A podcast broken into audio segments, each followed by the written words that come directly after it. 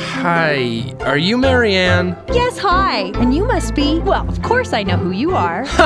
Yes, of course. Hi, I'm Richard Zaltzman. Is your name Richard? Do you perhaps go with the shorter names like Rick or Dick? And if so, are you single and looking for love? Then look no further than datearichard.com. Our highest rated dating website is committed to finding the best match for only guys named Richard. Just listen to this testimonial.